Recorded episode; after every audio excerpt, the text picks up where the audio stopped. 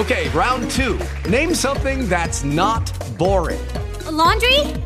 Ooh, a book club. Computer solitaire, huh? Ah, oh, sorry, we were looking for Chumba Casino. That's right. ChumbaCasino.com has over 100 casino style games. Join today and play for free for your chance to redeem some serious prizes. ChumbaCasino.com. No purchase necessary. Full prohibited by law. 18 plus terms and conditions apply. See website for details. Ciao a tutti e bentornati a Pillole di Storia. Sono sicuro che molti di voi hanno una piccola o media o grande pila di libri sul comodino, quei libri che uno dice leggerò prima o poi appena avrò un po' di tempo e che poi finisce per non leggere fino a quando è vecchio, oppure che ogni estate pesca qualcuno di questi libri per eh, cercare di leggerne qualcuno, qualcuno all'ombra dell'ombrellone, qualcuno in vacanza in montagna o mentre gira per il mondo, quest'anno girare per il mondo era un po' più complicato, oppure semplicemente nelle pause del lavoro. In effetti tra i libri che ho letto quest'estate ce n'è uno che mi ha molto incuriosito e che è quello che vedete a fianco, non posso farvi vedere fisicamente perché l'ho letto in ebook, scritto peraltro da Giovanni Mari, quindi un italiano nonostante il titolo in tedesco. È un libro dedicato al destino delle spoglie del corpo di Adolf Hitler. È un libro che mi è piaciuto, che vi consiglio, è uno di quei romanzi saggi, cioè uno di quei libri in cui la storia che comunque è romanzata, racconta eh, ad alcuni personaggi che si muovono su uno sfondo storico ambientato negli anni nel 1970 e a tutti gli effetti un po' una scusa per mascherare un vero e proprio saggio. Devo dire che la parte di saggio mi è piaciuta tantissimo perché contiene moltissime informazioni precise, eh, parla delle fonti, spiega tutto con molta calma. La parte di romanzo l'ho trovata un po' povera di colpi di scena, ma in generale devo dire che è un libro che si fa leggere e se vi piace l'argomento ve lo consiglio. È un libro che mi ha molto colpito perché? Perché se devo essere sincero, nella mia mente la morte di Adolf Hitler e il destino del suo corpo mi sono sempre sembrati po' meno, diciamo, argomenti da ricerca storica seria, come quella del libro, e un po' di più argomenti da quella ricerca storica, diciamo, un po' grigia, che sta tra la ricerca storica e il, mm, le teorie parascientifiche o quelle completamente inventate. Insomma, che sta a metà tra il mostro di Loch Ness e gli alieni che costruiscono le piramidi, praticamente in una qualunque puntata di Voyager. Ebbene, eh, in realtà, dopo aver letto questo libro, sono andato a informarmi, ho cercato altre fonti e ho scoperto che questa cosa valeva molto un tempo negli anni 50, 60, 70, ma che oggi in realtà, grazie ad alcuni ritrovamenti fatti dagli storici, in particolare nei registri e eh, negli archivi dell'Unione Sovietica, siamo in grado di ricostruire con molta più precisione gli ultimi giorni di Hitler, ma soprattutto il destino del suo corpo. Per questo ho deciso di fare questa pillola, cercando di tirare una piccola riga, sicuro che però molti di voi avranno delle idee molto diverse, ma quelle che vi racconto cercheranno di essere la storia, così come in maniera molto plausibile pensano, siano, pensano gli storici che sia avvenuta. Da dove iniziamo? Beh, la storia sugli ultimi giorni di Hitler non può che iniziare a Berlino, nel bunker del Führer sotto la cancelleria.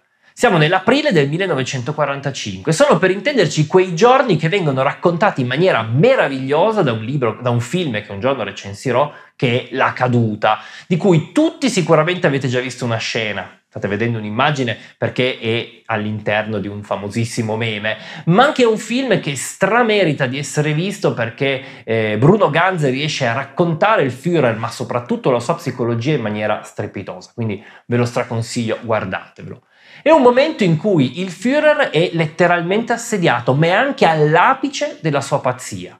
È assediata la Germania, che è assediata ormai da tutte le parti, e in cui le truppe della Wehrmacht stanno retrocedendo rapidamente sotto le avanzate da est dell'Unione Sovietica e da ovest degli alleati, ma è eh, assediato anche lo stesso Führer, assediato militarmente, ma anche assediato dai suoi fantasmi e dagli ultimi grandi desideri di vittoria. Il 20 aprile 1945, peraltro giorno del compleanno di Hitler che era nato il 20 aprile del 1889, è anche probabilmente il giorno in cui il Führer raggiunge il massimo livello di pazzia. È quel giorno in cui le armate sovietiche, che sono tornate alla spinta verso Berlino, giungono così vicino alla capitale da poter iniziare a bombardarla. È il giorno in cui Hitler concepisce l'ultimo folle piano, folle come il tentativo delle Ardenne, folle come il risveglio di primavera, il tentativo sul lago Balaton di ribaltare la guerra in Ungheria, folle come solo un tentativo di contrattaccare i sovietici quando ormai la guerra è praticamente finita può essere. L'idea di Hitler è semplice, prendere delle truppe, eh, attirare i sovietici verso Berlino trasformati in una fortezza, affidare delle truppe a Steiner, un ufficiale delle SS, e con quelle contrattaccare i sovietici su un fianco per annientare le armate che puntano verso Berlino. Il 21 di aprile è il giorno in cui Hitler ordina che l'attacco abbia luogo. Purtroppo per lui il 22 scopre che questo non è avvenuto. Perché? Perché Steiner si è rifiutato di, di, attaccare perché non solo ha affermato che le sue truppe mai potrebbero sconfiggere quelle sovietiche, ma perché le sue truppe sono poco numerose, non sono sufficientemente armate e a malapena riescono a impedire ai sovietici di sfondare nel loro settore, figuriamoci contrattaccare. Il 22 di aprile è il giorno in cui avviene la famosa scena che vi ho mostrato prima, che è una scena assolutamente reale e realistica. Come lo sappiamo? Beh, lo sappiamo perché eh, negli anni successivi alla guerra, anche in realtà nei mesi successivi alla guerra, molti di coloro che vivevano all'interno di quel bunker, che fossero attendenti, ufficiali delle SS, anche semplici cuochi o segretarie, raccontarono la storia di quegli ultimi mesi. E lo fecero con grande dovizia di particolari, particolari che collidevano perfettamente fra di loro, corrispondevano l'un l'altro e che ci permettono di dire che la maggior parte di questi racconti sono assolutamente veritieri e quindi ci permettono di ricostruire una vera storia. Il 22 di aprile, in quella famosa sfuriata, reale, assolutamente avvenuta, probabilmente Hitler tocca l'apice della sua follia, ma al tempo stesso per la prima volta si rende conto che la guerra è finita, che la guerra è persa e forse per la prima volta inizia a pensare che potrebbe morire. Ma come morire? Beh, Hitler ovviamente non vuole cadere vivo nei mani degli alleati, tantomeno dei sovietici, sa che sarebbe esposto come un trofeo, almeno questo teme, di essere esposto come un trofeo ai suoi nemici. E allora ovviamente l'unica strada è la morte. Qualcuno gli suggerisce di farsi strada combattendo, qualcun altro invece gli suggerisce il suicidio. E Hitler ovviamente pensa al suicidio. Chiede al suo medico quale possa essere il modo migliore per uccidersi e il suo medico gliene dice due. Utilizzare una capsula di cianuro che in effetti gli fornirà e poi oppure un colpo di pistola alla tempia, oppure entrambi. Iniziare col cianuro e poi spararsi per far terminare prima la sofferenza. Hitler ci pensa ci pensa perché non è convinto. Innanzitutto non è convinto che il cianuro funzioni, tanto che chiede al dottore di provare che il cianuro sia in grado di uccidere qualcuno. E dato che folle, ok, ma non ha intenzione di uccidere un suo fedele, decide di sacrificare i suoi amati cani, a iniziare da Blondi, cioè il pastore tedesco con cui siamo, l'abbiamo visto in tantissime foto. I due cani, Blondie e Wolf, in effetti muoiono dopo aver ingerito le capsule di cianure, dopo, averle, dopo che gli vennero spezzate in bocca. In realtà la notizia che Hitler volesse suicidarsi molto rapidamente si diffonde all'interno del bunker e dal bunker rimbalza fuori, tanto che Göring giunge a chiedere al Führer di poter prendere il controllo del Reich una volta che il Führer sarà morto, scatenando un'ondata di rabbia proprio in Hitler. Gli ultimi giorni sono giorni che alternano follia a calma. Hitler scientificamente organizza la sua morte e il 29 di aprile, quando viene informato che anche Mussolini è morto, viene informato della, della cattura, della fucilazione, dell'esposizione del corpo di Mussolini di Claretta Petaccia Loreto, capisce che lui quello non lo vuole e quindi dà ordine che una volta morto le sue spoglie dovranno essere distrutte. In realtà, il 29 di maggio, eh, le SS propongono a Hitler di tentare un'ultima fuga, di farsi strada attraverso Berlino, sfondare le linee sovietiche cercando di puntare verso sud per andarsi a rinchiudere nell'ultimo ridotto sulle montagne bavaresi. È una cosa a cui in effetti hanno pensato anche gli alleati, che temono anche gli alleati, ma a cui Hitler in realtà non pensa, perché Hitler ha deciso di morire a Berlino.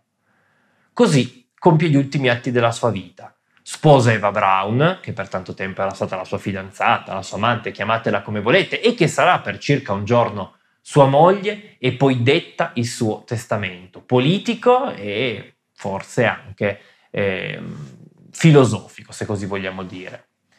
Il 30 di maggio decide di farla finita.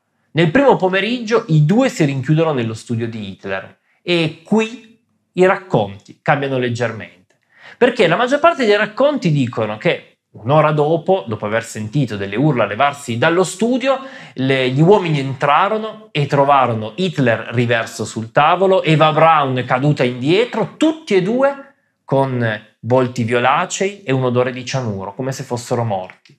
Qualcuno però invece racconta che nei minuti precedenti era, si era sentito uno sparo, un singolo sparo, e che quando si era entrati all'interno della, della stanza, all'interno dello studio di Hitler, si era trovata sì Eva Braun riversa, ma si era trovato Hitler stesso con un foro da, di pallottola alla tempia, come se non avesse resistito al cianuro e avesse deciso di farla finita più in fretta.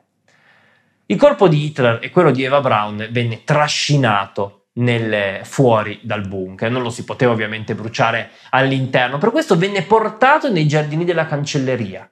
C'era un problema però. In quel momento i sovietici erano a 500 metri dalla cancelleria e quindi ovviamente il giardino era devastato dalle bombe, si sentivano crepitare i mitra, si sentivano i colpi di cannone, si sentivano le granate che piovevano. Le SS cercarono di fare in fretta, buttarono i corpi in una fossa, scavata peraltro da una bomba, li cosparsero di benzina e gettarono uno straccio infuocato per dargli fuoco. Ma i corpi bruciarono poco perché la, la terra era bagnata e non permetteva di prendere ben fuoco e comunque bruciare un corpo umano non è così facile. A questo punto cercarono di farlo più volte, portarono su altre taniche di benzina, riappiccarono il fuoco, ancora una volta andò male, altre taniche, terza volta al fuoco. Alla fine, col timore di essere a loro volta colpiti da una bomba, coprirono i resti di Hitler e di Eva Braun, parzialmente bruciati con delle macerie, e tornarono nel bunker. Due giorni dopo la Germania si arrese. Prima di questo erano avvenuti altri fatti nel bunker. Era morto Goebbels, che si era suicidato insieme alla moglie Baghdad dopo aver ucciso anche gli, anch'essi col cianuro i suoi sei figli, che peraltro tutti si chiamavano con l'H proprio in onore di Hitler. E poi il 2 maggio si era suicidato Hans Krebs, l'ultimo capo di Stato Maggiore che aveva appena proposto la resa senza condizioni a maresciallo Zhukov. Quando i sovietici arrivarono nel bunker, quindi trovarono quei corpi. Trovarono quello dei bambini, trovarono i corpi dei coniugi Goebbels, trovarono il corpo di Krebs e, perché quello era il loro obiettivo, scavando, cercando, alla fine trovarono i due corpi carbonizzati.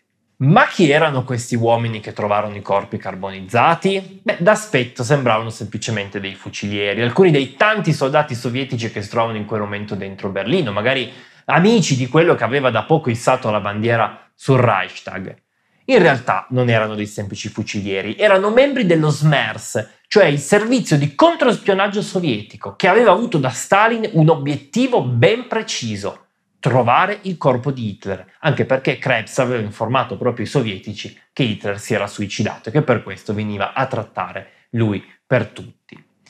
Come faceva a sapere Stalin però che fosse morto? Ovviamente non lo sapeva, per questo voleva avere delle prove. È vero, Krebs l'aveva detto, è vero, la radio del Reich aveva diffuso la notizia che Hitler era morto, dicendo che era morto combattendo, ovviamente cosa non vera, ma Stalin non si fidava, voleva vedere quel corpo. E così gli agenti della SMERS erano entrati, avevano interrogato coloro che avevano trovato nel bunker, che avevano tutti dato la, la, stessa versione, li avevano portati a vedere i vari corpi e alla fine, cercando sotto le macerie, avevano recuperato quello di Hitler e di Eva Braun. Ma come facevano a sapere che erano veramente loro? Hitler aveva dei sosia e forse quel corpo così danneggiato poteva essere quello di un sosia, non quello veramente di Hitler. Beh, un modo per scoprirlo c'era ed era sfruttare i denti, che non potevano essere identici. Come fare però per avere una lastra dei denti di Hitler da paragonare? Beh, ovviamente si doveva cercare il suo dentista e fu quello che si fece. Si cercò il suo dentista, ci si recò nei quartieri più ricchi di Berlino dove risiedeva, peraltro poco danneggiati, non lo trovarono, ma trovarono la sua segretaria che decise di aiutarli e gli fornì tutto quello di cui avevano bisogno, tra cui anche dei calchi di protesi che poterono confrontare proprio coi denti trovati nel corpo che avevano identificato. A questo punto troppi particolari collidevano. I testimoni dicevano che quello era il corpo di Hitler, i denti confermavano che quello fosse il corpo di Hitler e in effetti anche Eva Braun sembrava essere Eva Braun e lei la identificarono invece da un braccialetto che portava al polso. Insomma, ad un certo punto gli agenti dello SMERS informarono Stalin che quello era il corpo di Hitler. Che cosa farne? Beh, Stalin diede un ordine molto semplice farlo sparire. Prima di farlo però si fece ancora un'autopsia. Il 6-7 di maggio venne fatta una vera e propria autopsia sui corpi, confermandone le varie identità anche grazie ad altre prove, ad esempio nei corpi di Hitler vennero trovati, così si racconta, delle schegge di granata compatibili con quelle che Hitler avrebbe ricevuto durante la Prima Guerra Mondiale. Si scoprì che il Führer mancava di un testicolo, cosa mai riportata, ma che in effetti poteva essere tenuta nascosta. Insomma, gran parte dei dubbi vennero dissipati. A questo punto i corpi vennero messi in delle casse, nascosti, e qualche mese più tardi, una volta che la situazione sembrò essersi calmata, trasferiti in una foresta, vicino a Berlino, nella foresta di Rathenow, dove avrebbero dovuto rimanere per sempre. In realtà ci rimarranno solamente sei mesi, perché poi, col timore che potessero essere scoperti, vennero nuovamente trasferiti più a ovest, nell'antica città di Magdeburgo, in quello che era diventata da poco una caserma per i soldati sovietici. Intanto, però, insieme a quello che era successo realmente, o meno quello che gli storici ricostruiscono essere successo realmente, si stava muovendo la macchina della disinformazione e il primo a mettere in giro delle voci alternative sul destino di Hitler fu Zhukov, probabilmente eh, spinto da Stalin a farlo, che disse apertamente quando gli chiesero che ne era stato di Hitler che lui non lo sapeva, che poteva essere successo di tutto, anzi che probabilmente Hitler era scappato, chissà, forse in Spagna, forse in Argentina. Nei mesi successivi i sovietici più volte riportarono notizie del genere, cercarono di spingere gli alleati a credere che Hitler fosse ancora vivo, che la caccia al dittatore non fosse ancora finita, tanto che numerose spie alleate americane e inglesi si diressero a Berlino cercando di scoprire la verità sull'accaduto. Ma intanto i resti del dittatore, di Eva Braun, di Krebs, di Goebbels, della moglie e dei sei figli riposavano in una caserma a Magdeburgo. Continueranno a farlo fino al 1970. Poi successe qualcosa. In quei periodi i sovietici stavano lentamente iniziando a ritirare parte delle proprie truppe dalla DDR, lasciando il controllo proprio di, quelle, di, quei territori ai soldati della Germania orientale. E tra le varie caserme che dovevano essere abbandonate c'era proprio quella in cui riposavano i resti di Hitler. Ovviamente era rischioso. Il timore era che se Hitler fosse stato riscoperto, se il corpo fosse stato identificato, avrebbe potuto diventare una, un simbolo, un feticcio per i movimenti di destra in tutta Europa. Bisognava farlo sparire. E così l'allora capo del KGB Andropov, che poi negli anni Ottanta sarà eh, segretario del partito e capo dell'Unione Sovietica, convinse Brezhnev, all'epoca capo dell'Unione Sovietica, a organizzare una spedizione proprio da parte di agenti del KGB per recuperare quelle casse. Quella spedizione è l'argomento del libro di cui vi ho parlato prima e a cui vi rimando se volete approfondirla, ma sappiate che fu una spedizione coronata dal successo. Le casse vennero recuperate, senza peraltro grossissime difficoltà, vennero portate fuori dalla base e vennero bruciate, questa volta più attentamente. Un ufficiale trasse alcuni piccoli reperti, in particolare dei denti proprio dal corpo di Adolf Hitler prima che venisse distrutto. Le ceneri, ciò che rimaneva del dittatore, dei Goebbels, di Krebs e di Eva Braun, vennero sparse in un fiume vicino a Magdeburgo, ponendo così fine alla nostra storia. Questa storia però rimase segreta per molti anni. In realtà alcuni in Unione Sovietica scrissero dei libri proprio basandosi sui dati di questa spedizione del KGB per raccontare ciò che era stato dei resti di Hitler, ma questi libri per lungo tempo non vennero creduti. Non vennero creduti finché l'apertura appunto degli archivi di Stato dell'Unione Sovietica non permise di accedere ai documenti originali e di capire che era tutto vero. Circa due anni fa è stata fatta anche un'analisi su quei denti che furono strappati al, al, cadavere prima che venisse bruciato ed è stato confermato che molto probabilmente si tratta dei denti del dittatore.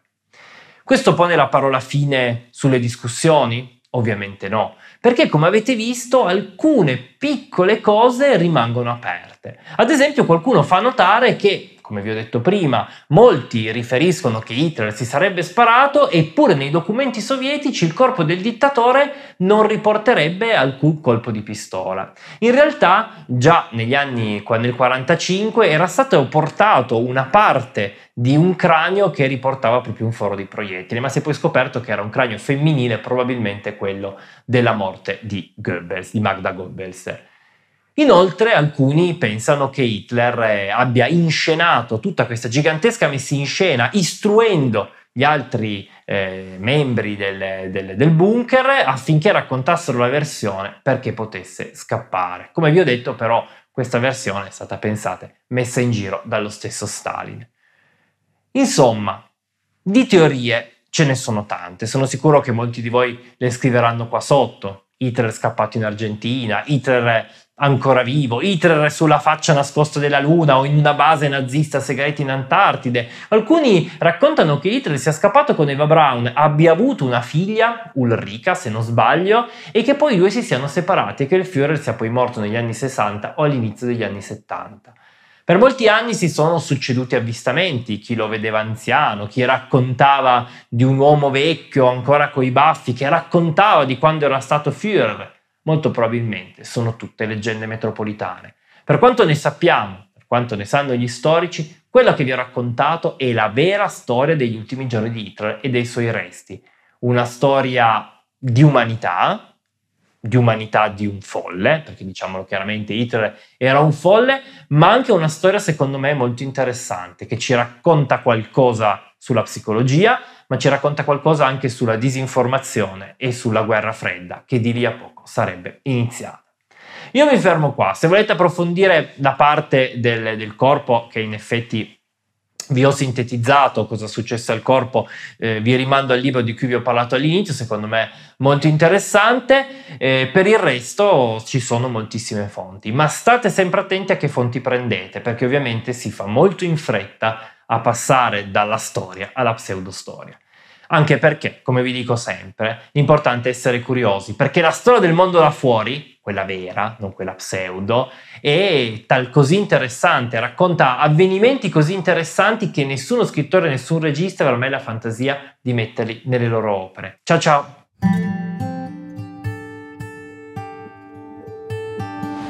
Pillole di storia è il podcast de La Biblioteca di Alessandria, la community per chi ama la storia condotto da Gioele Sasso, produzione e sound design a cura di Matteo D'Alessandro.